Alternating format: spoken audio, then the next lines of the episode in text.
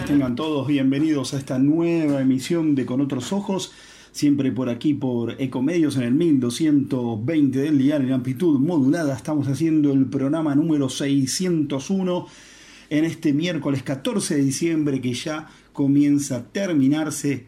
Arrancamos a transitar la última hora de este miércoles, día que, que han sumado una serie de, de medidas y de anuncios importantes. Podemos decir que entre ayer y hoy comenzó, propiamente dicho, eh, la gestión de la parte económica del gobierno de Javier Milei. El domingo tomó posesión, el domingo fue el día más protocolar o más político, se podría decir, con la asunción de ministros. Llegó el lunes, todos esperaban que el lunes ya arrancaran las primeras medidas, y si bien hubo algunos anuncios, no fueron de índole económica. Tal es así que lo único de índole económica que se conoció el lunes fue una decisión del Banco Central, todavía bajo la presidencia de Miguel Pesce, porque aún no había, no se había oficializado la designación de Santiago Bausili como nuevo titular de la entidad, de la autoridad monetaria, y fue por eso que Pesce todavía eh, el lunes concurrió a la sede central del Banco Central, ahí en la calle Reconquista, y tomó la decisión de definir que todas las operaciones de demanda de dólares, de compra de dólares, tanto mayoristas como minoristas, iban a requerir una autorización previa. Con eso se dictó prácticamente un virtual feriado cambiario. Casi no hubo operaciones, los valores del dólar quedaron prácticamente congelados. Algunos bancos se animaron a levantar el valor de la divisa. Pero bueno, fue ayer martes recién cuando entonces el ministro de Economía, Luis Caputo, debutó con declaraciones, con anuncios, con un paquete de medidas que tanto se esperaba. Ahora, ¿era este el paquete de medidas que se esperaba? Bueno, el ministro dio algunas puntas de por dónde pretende ir su gestión. Hoy se completó el paquete de medidas inicial con algunas nuevas iniciativas que lanzó el Banco Central. Y se supone que día a día, o quizás con el correr de los días, vayan surgiendo nuevas definiciones y tengamos nuevas medidas. Pero ayer y hoy se concentró un grueso. Lo más importante, aumento del dólar a ochocientos pesos, casi el doble de lo que estaba cotizando. Se termina el gasto en obra pública, se reducen los subsidios a la energía y al transporte. Hoy se oficializó que esa reducción, por ejemplo, va a correr a partir del primero de enero, aunque todavía no se ha precisado la magnitud de la reducción. Y entonces, ¿en cuánto quedaría el precio de la luz, del gas, y en cuánto quedaría el precio del colectivo y del tren, que, es por, que son los que tienen tan bajo jurisdicción nacional, ¿no? El subte es competencia de la ciudad.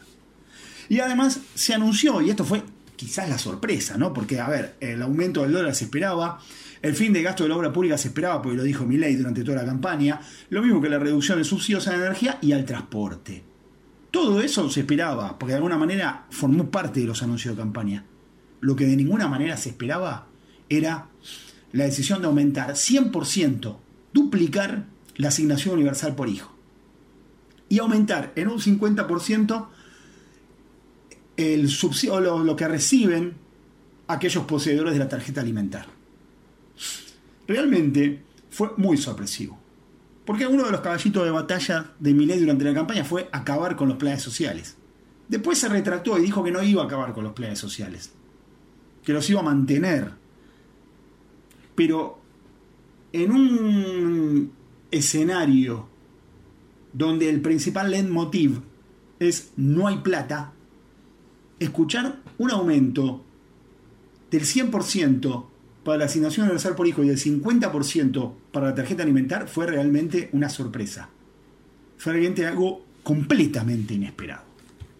Antes de pasar un poco al... al contenido, al detalle de las medidas, Hoy se conoció el índice de precios al consumidor de noviembre.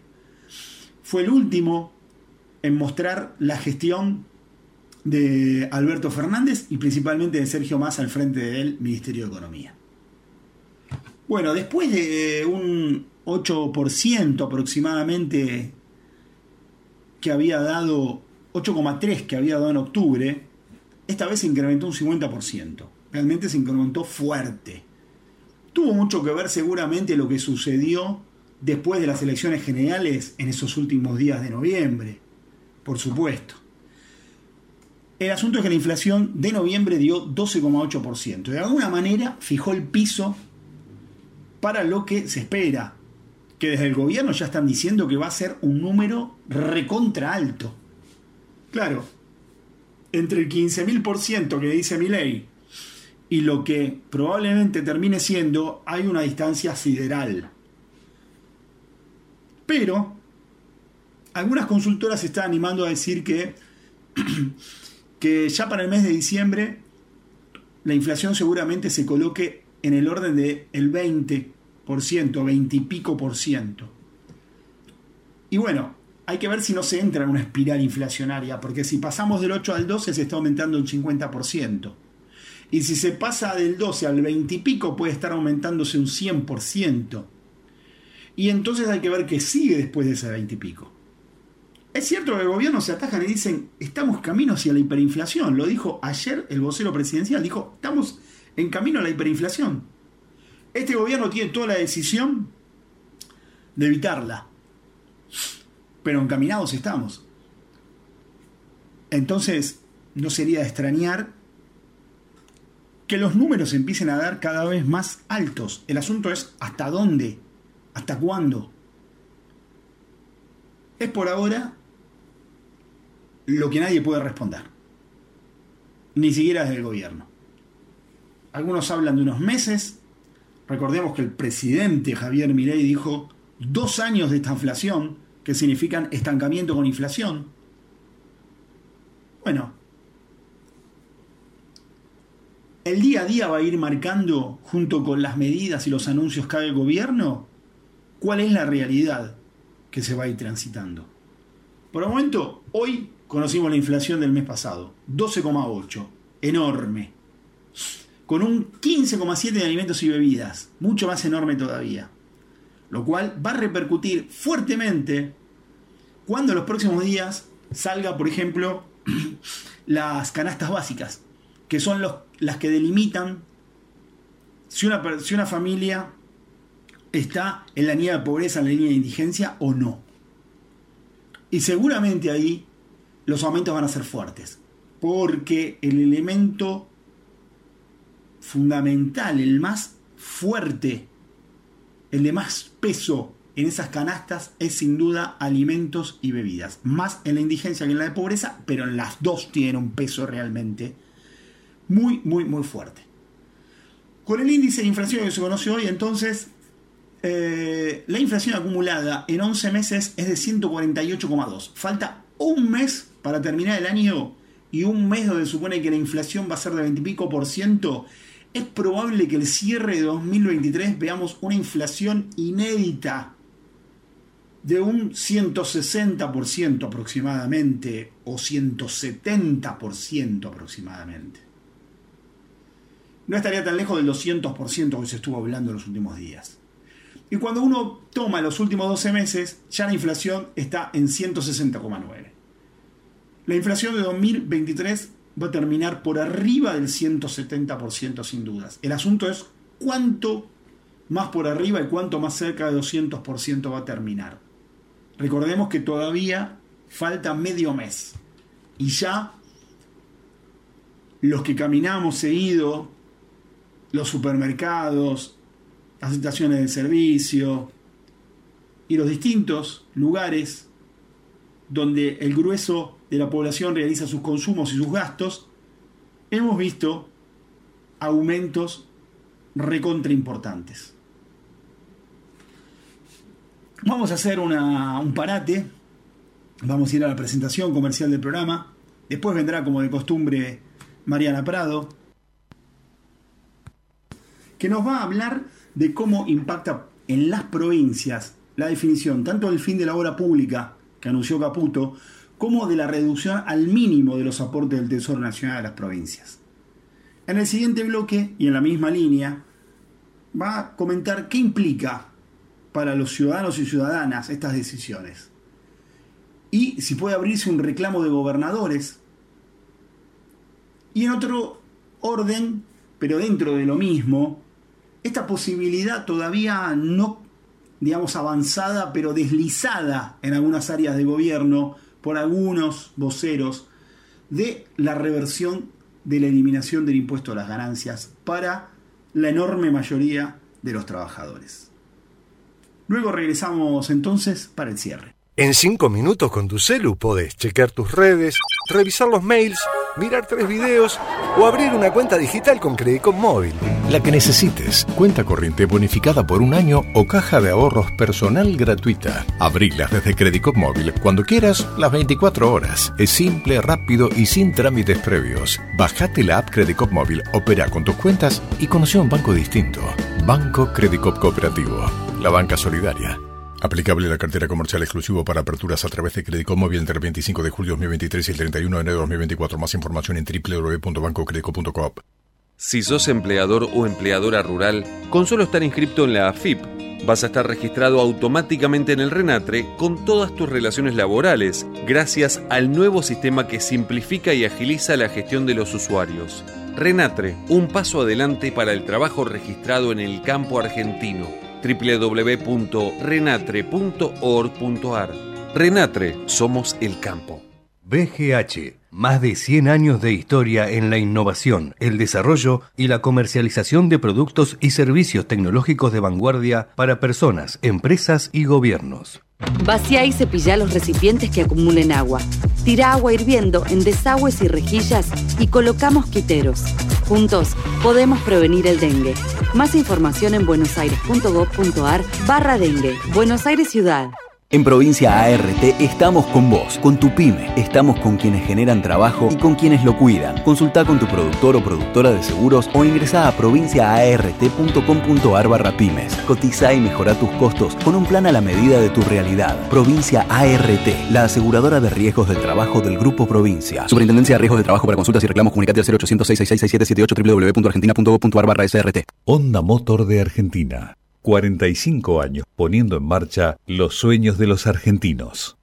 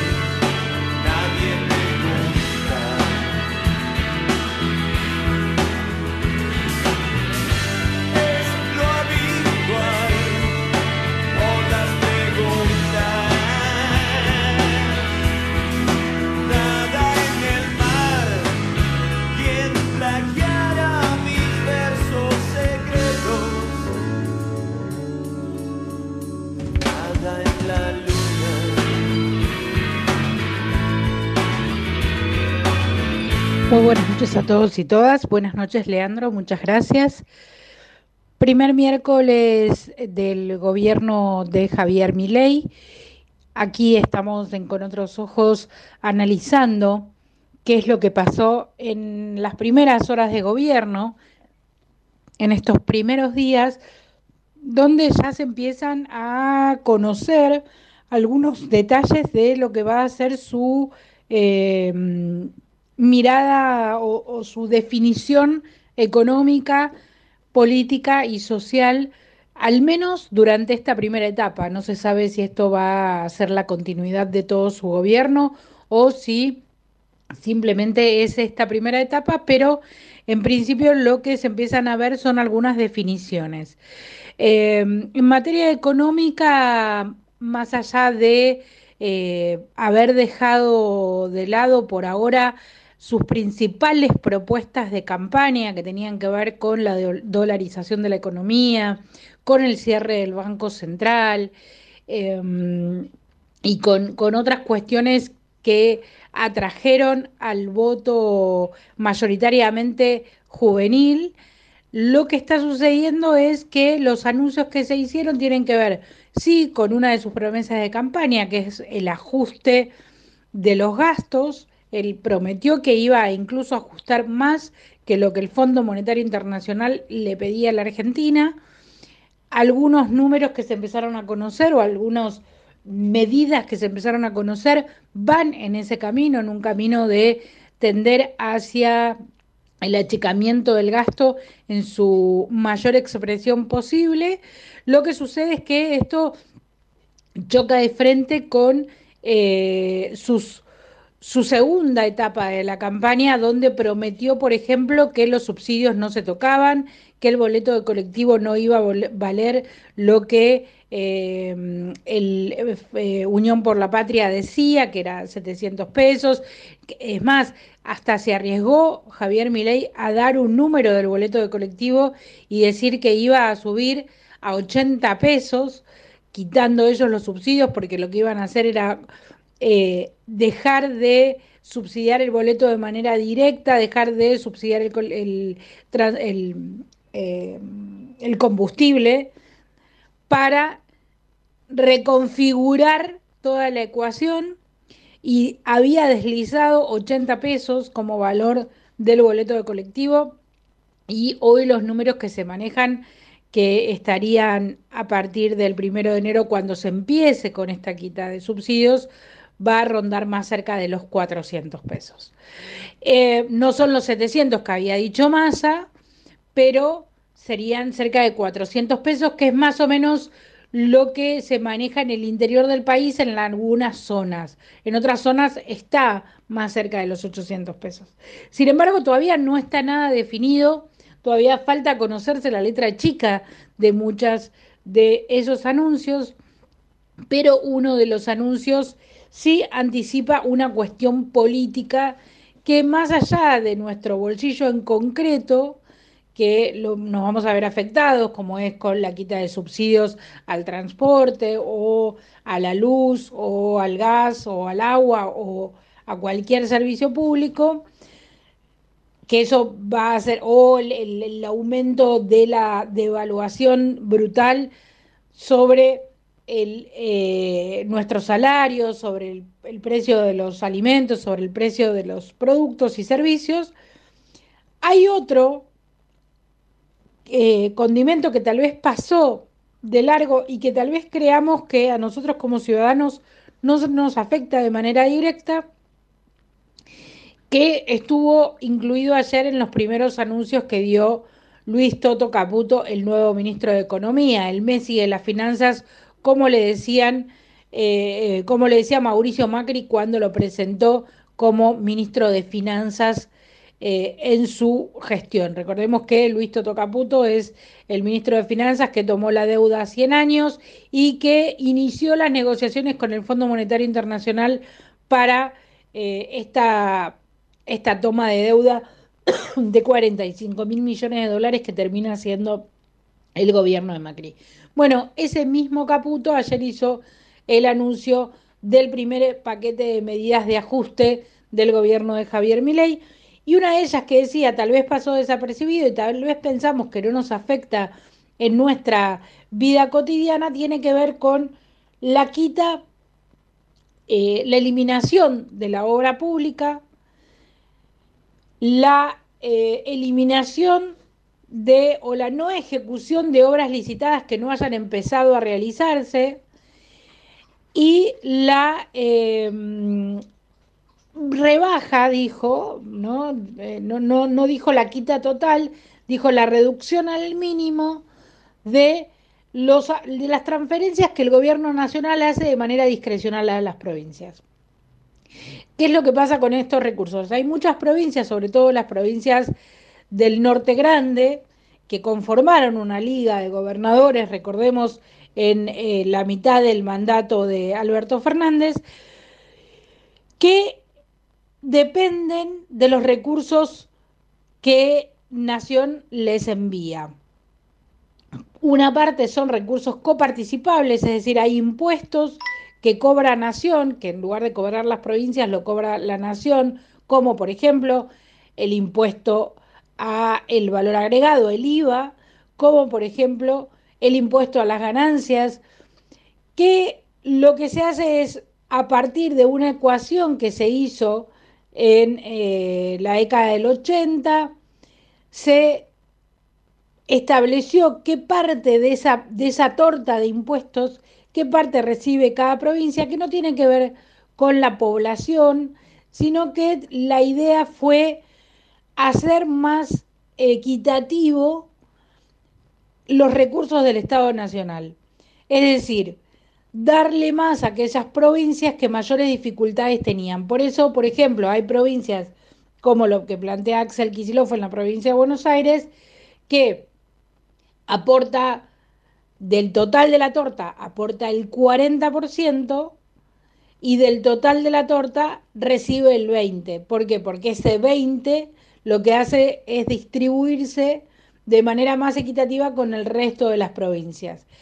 Esto, decía, es algo de la década del ochenta, después la coparticipación pasó a ser una ley por la reforma del noventa y cuatro, la reforma de la Constitución del noventa y cuatro incorpora la coparticipación dentro de la Constitución, por eso es algo eh, constitucional que si cualquier cambio que se quiera hacer sobre la coparticipación necesita de un debate en el Congreso con mayoría absoluta de ambas cámaras, esto que es casi imposible de lograr.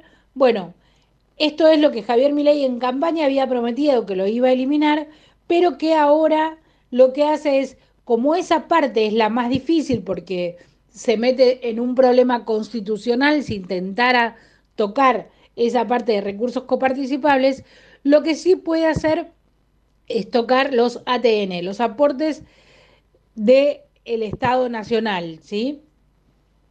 Eh, del Tesoro Nacional, A T N, aporte del Tesoro Nacional. Lo que eh, esos A T N son discrecionales, es decir, el gobierno, dependiendo quién ejerce el gobierno nacional, decide a qué provincia le da más. En parte, lo que se busca a partir de esos A T N, más allá de que son eh, discrecionales, generalmente lo que se busca es equilibrar un poco esas asimetrías que la coparticipación termina teniendo. Por eso, por ejemplo, la provincia de Buenos Aires está entre las diez que más A T N recibe, porque lo que se intenta es equilibrar un poco eso que le quita la coparticipación. En el caso de otras provincias que reciben, por ejemplo, La Rioja, es la provincia que más A T N recibe y también es la provincia que más coparticipación recibe. Más del casi el noventa y uno por ciento de los recursos totales de la provincia de La Rioja dependen de los aportes o de esa torta de el Estado, del Tesoro Nacional, de esa torta que tiene el Estado Nacional, depende el noventa y uno por ciento de los recursos con los que paga sus gastos la provincia de La Rioja. Formosa es otra provincia con, alto, con alta dependencia, y así la mayoría de las provincias del norte son las que más dependen. Las que menos dependen, las provincias que tienen mayores riquezas, que son las provincias del sur, y la Ciudad de Buenos Aires. ¿Y por qué la Ciudad de Buenos Aires? Porque cuando se conforma esta ley de coparticipación, la Ciudad de Buenos Aires no era autónoma. Recordemos que el eh, intendente de la ciudad lo decidía el gobierno nacional, no era una ciudad autónoma, era la capital federal. Cuando se declara la autonomía de la ciudad y pasa a tener rango de provincia, pero sigue siendo una, una, eh, un distrito autónomo, pero no es una provincia, lo que sucede es que el alcalde porteño lo pasamos a elegir nos, los ciudadanos con nuestro voto, pero se hace un cambio para darle aportes y hacerla coparticipable. Y esa fue parte de la disputa que tuvo Axel Kicillof con, eh, eh, con Horacio Rodríguez Larreta y con Alberto Fernández en el medio de la pandemia, cuando eh, Mauricio Macri, cuando le había, había sido gobierno, le había transferido la eh, Policía Federal a la ciudad con un punto más de coparticipación de la que necesitaba. Entonces, y se la había sacado a la provincia de Buenos Aires. Bueno, Alberto Fernández viene y le revierte esa situación, y ahí es cuando se judicializa y cuando llega a la Corte Suprema de Justicia. Eh, llegamos al final de este primer bloque, seguimos haciendo un poco más de análisis de estos datos y vemos cuál es el impacto que tiene para nosotros en el próximo bloque. Vamos la radio.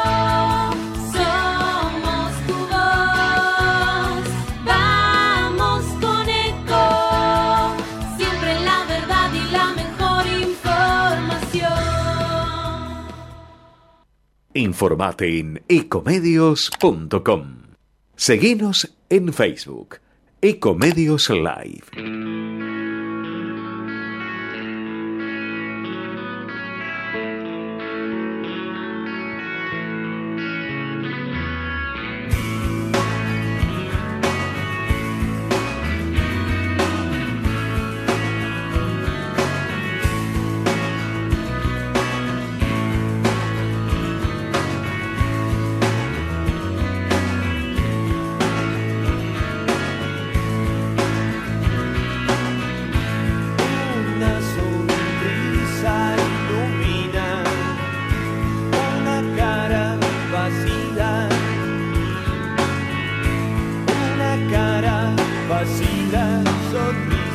Tercer bloque en Con Otros Ojos.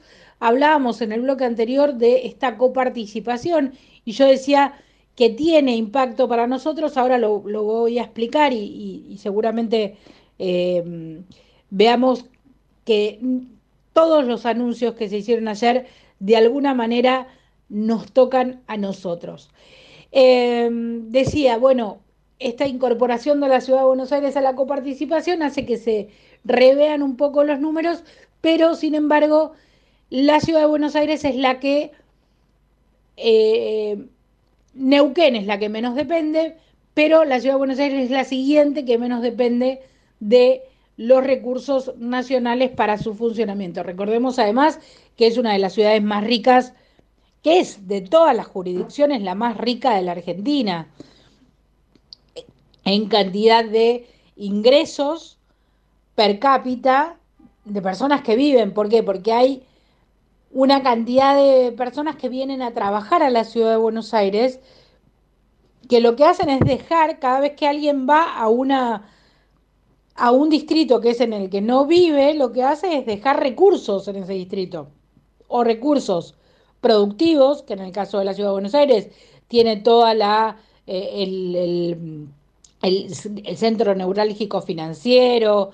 Eh, si bien tal vez no están las fábricas, sí están muchas veces las oficinas de las fábricas y de las grandes empresas en la Ciudad de Buenos Aires, incluso de, de empresas medianas tienen su sede en la Ciudad de Buenos Aires, con lo cual pagan impuestos en la Ciudad de Buenos Aires y eh, dejan recursos.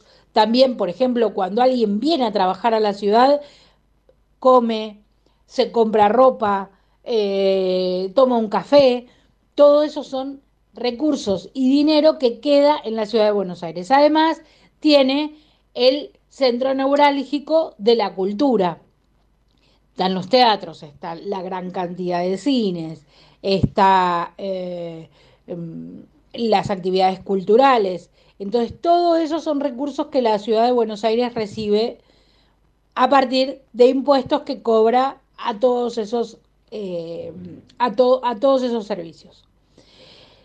Entonces, por eso decimos que es la ciudad más rica o el distrito más rico per cápita, por persona que vive en la ciudad. Entonces también es el que menos recursos recibe porque también es el que menos lo necesita. Pero en participación a la torta de, de, de, de nacional, la que más participa es la provincia de Buenos Aires y no es la que más recibe.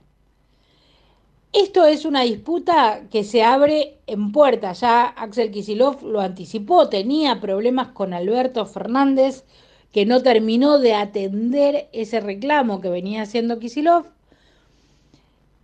Ahora, ya con un gobierno nacional que no es de su mismo signo político, está en mayor libertad Kicillof de hacer ese reclamo, y es un, es un, un problema en puerta con el gobierno nacional, ¿no? Una disputa en puerta.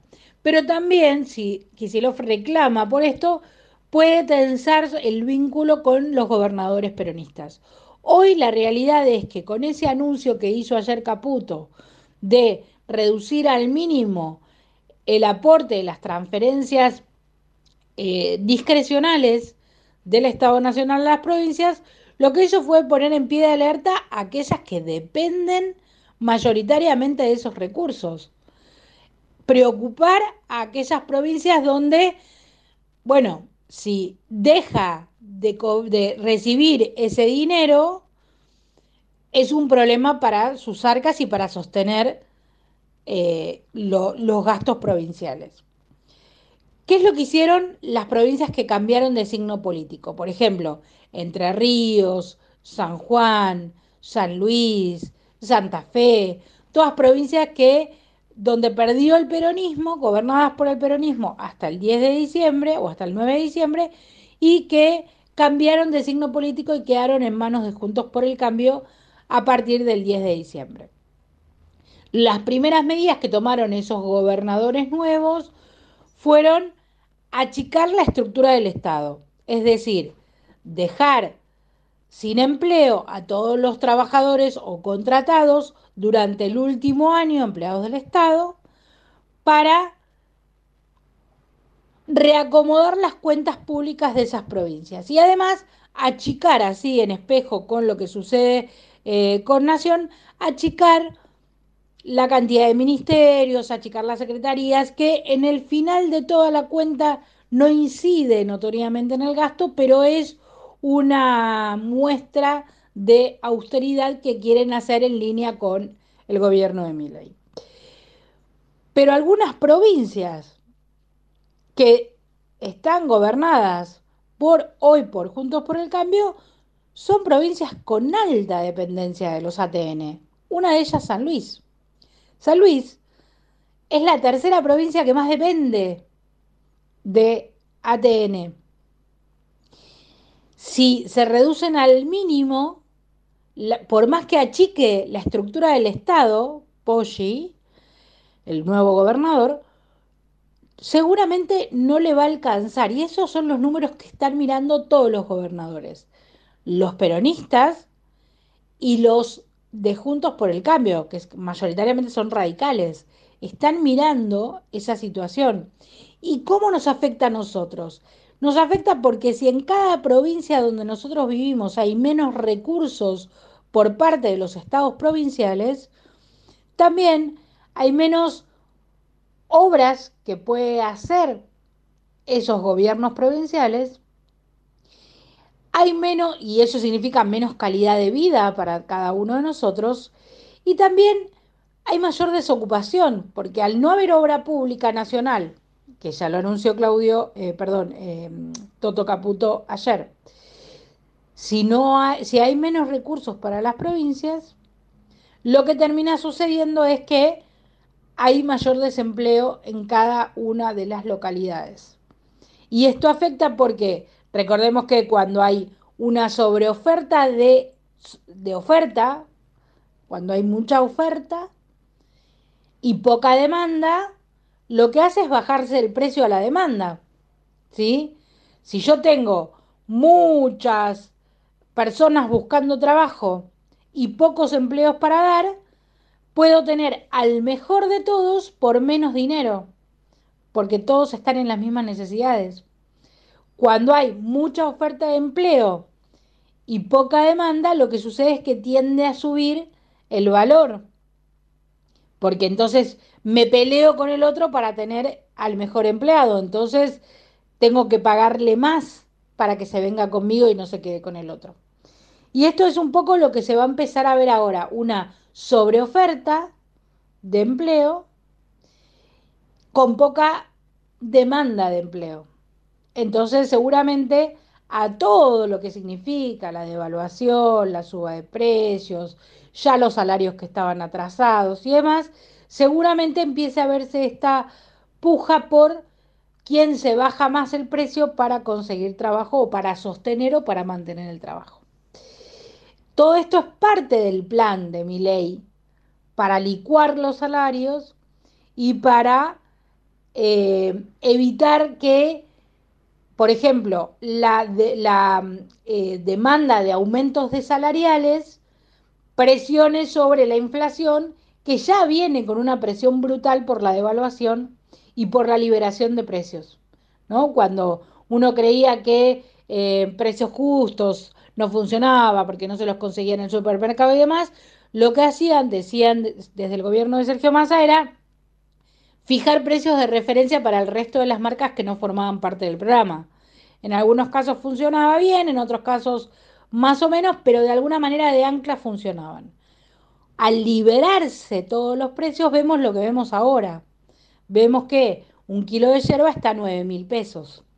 Eso es lo que empieza a pasar cuando se liberan los precios de una manera eh, brutal o, o automática de un día para otro, ¿no? Se, se libera toda la economía, además aumenta el combustible, además aumentan los servicios públicos, además está el aumento de precios por prevención y los salarios que no acompañan, porque la idea es que no acompañen para que no sumarle la presión inflacionaria del aumento de salarios. Entonces, se conocieron las primeras medidas, la de los recursos con las provincias abre una puerta de conflicto con los gobiernos provinciales, pero también abre una puerta de conflicto con los trabajadores de esas provincias, que se va a poder empezar a ver esto. Y por eso el gobierno de Milei insiste con esta idea de: los primeros meses van a ser difíciles, todo va a ir mal o va a ir peor en estos primeros meses para que todo vaya mejor después. Esa es un poco la idea que quieren instalar en la sociedad. Si queremos que después todo vaya mejor, primero tenemos que atravesar esta parte que es que todo vaya peor. Y peor es mucho peor y no un poquito peor. Entonces, esto es lo que se vio a partir de los primeros anuncios y que seguramente sigamos analizando, porque esto que decimos con las provincias puede traer un problema en puerta con los gobernadores, que hay que ver si la eliminación de la quita de ganancias para la cuarta categoría equilibra las cuentas de las provincias de manera tal de que el reclamo entonces no sea efectivo. Esto habrá que verlo o no, porque recordemos que las ganancias es un recurso coparticipable, que las provincias habían achicado en recibir cuando eh, Massa quita el, el, la cuarta categoría, Massa les da compensaciones por eso que no reciben, pero a partir de ahora no hay más compensaciones. Entonces, lo que dijo, lo que anunció el Ministerio de Economía es que lo que se va a hacer es revertir esa quita de ganancias. Bueno, eso tiene que pasar por el Congreso, hay que ver si les da facultades el Congreso para que lo haga el gobierno y demás, pero todo eso tiene que verse qué es lo que, lo que va a pasar a partir de, los, de conocerse la letra chica en las próximas horas. Llegamos hacia el final de mi participación en Con Otros Ojos. Yo los dejo ahora con Leandro Selén para el último bloque, para el cierre del programa. Que tengan todos y todas muy buenas noches. Todo el tiempo hay ideas. Hay ideas simples y no tanto. Hay ideas que nos asombran siempre y hay otras que nos cambian para siempre. Hay ideas grandes y hay grandes ideas. Hay muchas ideas. Lo importante es que funcionen. Como Banco Credicoop, el banco cooperativo ideado para que nuestros sueños se hagan realidad. Hay otra idea de banco y funciona. Súmate. Banco Credicoop Cooperativo.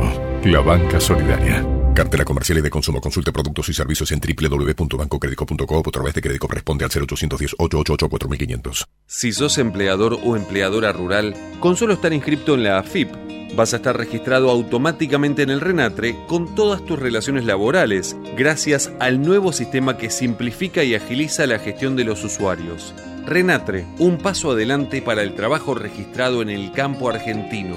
doble u doble u doble u punto renatre punto org punto ar. Renatre, somos el campo. B G H, más de cien años de historia en la innovación, el desarrollo y la comercialización de productos y servicios tecnológicos de vanguardia para personas, empresas y gobiernos. Vacía y cepilla los recipientes que acumulen agua. Tira agua hirviendo en desagües y rejillas y coloca mosquiteros. Juntos podemos prevenir el dengue. Más información en buenosaires.gov.ar barra dengue. Buenos Aires Ciudad. En Provincia A R T estamos con vos, con tu pyme. Estamos con quienes generan trabajo y con quienes lo cuidan. Consultá con tu productor o productora de seguros o ingresá a provincia a r t punto com punto ar barra pymes. Cotizá y mejorá tus costos con un plan a la medida de tu realidad. Provincia A R T, la aseguradora de riesgos del trabajo del Grupo Provincia. Superintendencia de Riesgos de Trabajo. Para consultas y reclamos comunicate al cero ocho cero cero, seis seis seis, seis siete siete ocho doble u doble u doble u punto argentina punto gov punto ar barra S R T. Honda Motor de Argentina. cuarenta y cinco años poniendo en marcha los sueños de los argentinos.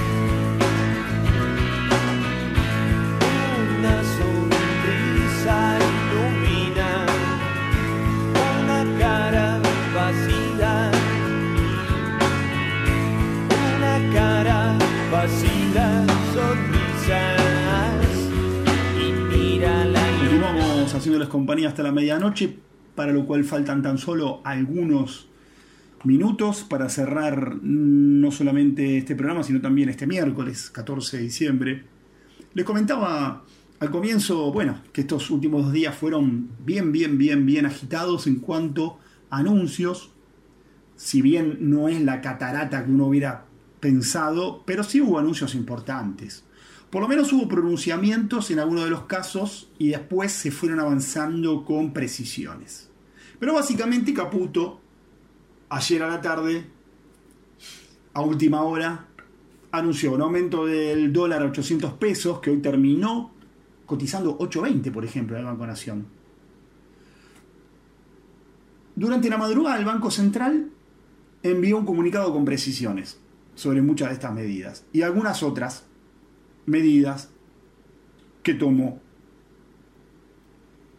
Una de ellas es, por ejemplo, que el tipo de cambio se va a ajustar a un ritmo de dos por ciento mensual. Entonces, lo que llama la atención es que una vez que se establece el tipo de cambio de ochocientos pesos, no pasaron veinticuatro horas y ya el tipo de cambio está en ochocientos veinte pesos. Lo cual llama la atención, porque uno hubiera esperado que se moviera recién dentro de un mes, y no tan pronto. Habrá que ver cómo continúa esto, si es un pico que, que hoy tomó después de estos anuncios para, para mañana desacelerarse y, y quizás bajar y acomodarse más cerca de los ochocientos, o cabe esperar que sea la base para continuar impulsándose hacia arriba. Eso llamó bastante la atención de lo que ocurrió con el dólar. Después anunció, bueno, como ya dije al principio y explicó Mariana, el fin de gasto de la obra pública. Después la reducción de los subsidios a energía y transporte, que hoy Adorni, el vocero presidencial, se encargó de precisar, o por lo menos de avanzar, en decir que va a correr a partir del primero de enero, aunque resta saber de cuánto va a ser la reducción. Y entonces, ¿cómo van a quedar los precios, tanto de la energía como del transporte?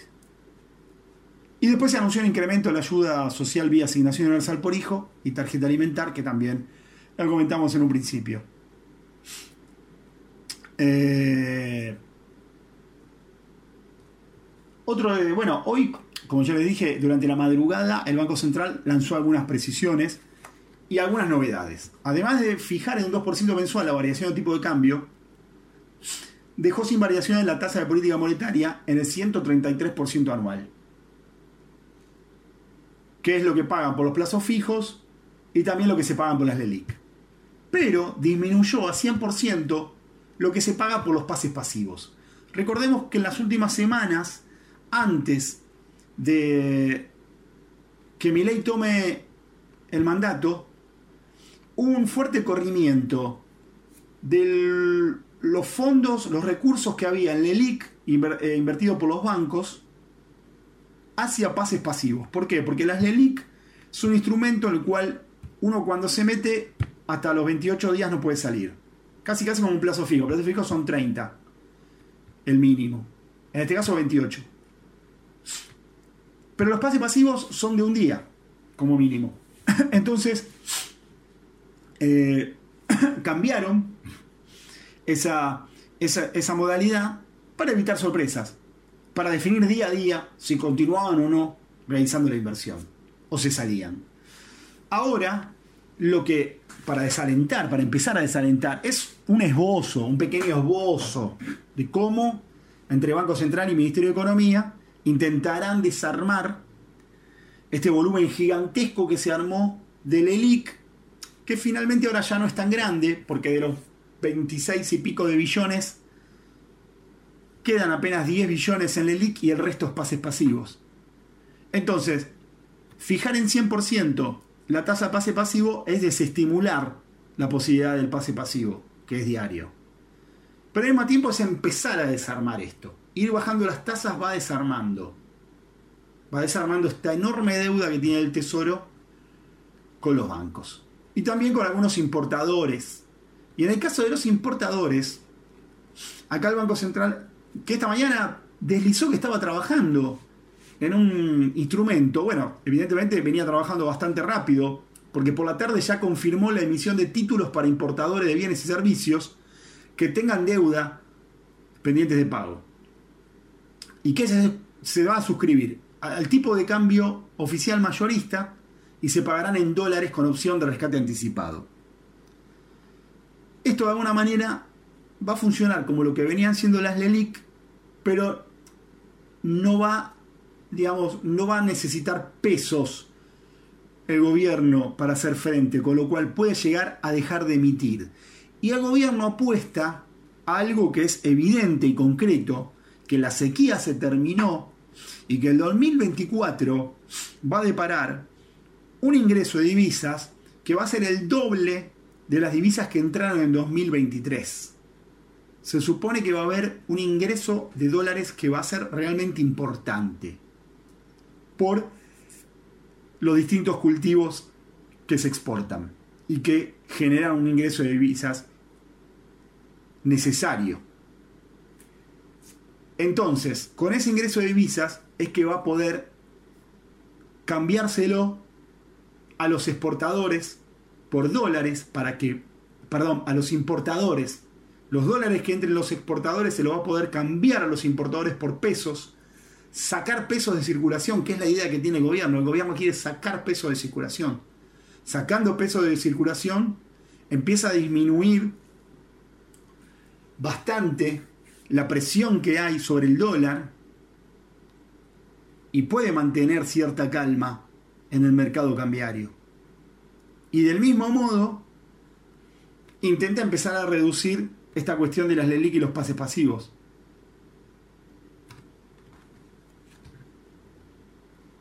Esta fue otra de las medidas que hoy anunció entonces el Banco Central y que ya va a empezar a correr. Eh, del mismo modo, otro de los anuncios que se hizo fue la reducción de ministerios, de secretarías. En el caso de los ministerios pasan de dieciocho a nueve, ya se sabía, y en las secretarías de ciento seis a cincuenta y cuatro. También se oficializó esta cuestión de suspender la pauta publicitaria oficial por un año. Obviamente va a traer una polémica enorme. Hay montones de medios, y no me refiero a medios chicos, me refiero a Clarín, a La Nación, donde la pauta oficial eh, significa un porcentaje muy importante de los ingresos. Que esos ingresos no estén es un problema recontra importante para estos medios, no solamente diarios, también la televisión y radios. Hay una presencia muy fuerte de pauta publicitaria oficial que, si deja de otorgarse, va a provocar un agujero muy grande, y creo que puede llegar a ser un año muy difícil, donde espero que no haya demasiados despidos, pero no sé si los medios van a poder afrontar esta situación sin llegar a medidas drásticas. Y hasta es probable que en algún caso asistamos al cierre de algún medio privado. Llegamos así al final del programa. Les agradezco a todos los que estuvieron del otro lado. Muchas gracias a Mariana Prado por acompañarme como de costumbre, y nos volveremos a encontrar entonces el próximo miércoles, siempre a partir de las veintitrés, por aquí por Ecomedios, en el mil doscientos veinte del diario en amplitud modulada. Que tengan todos una muy buena noche.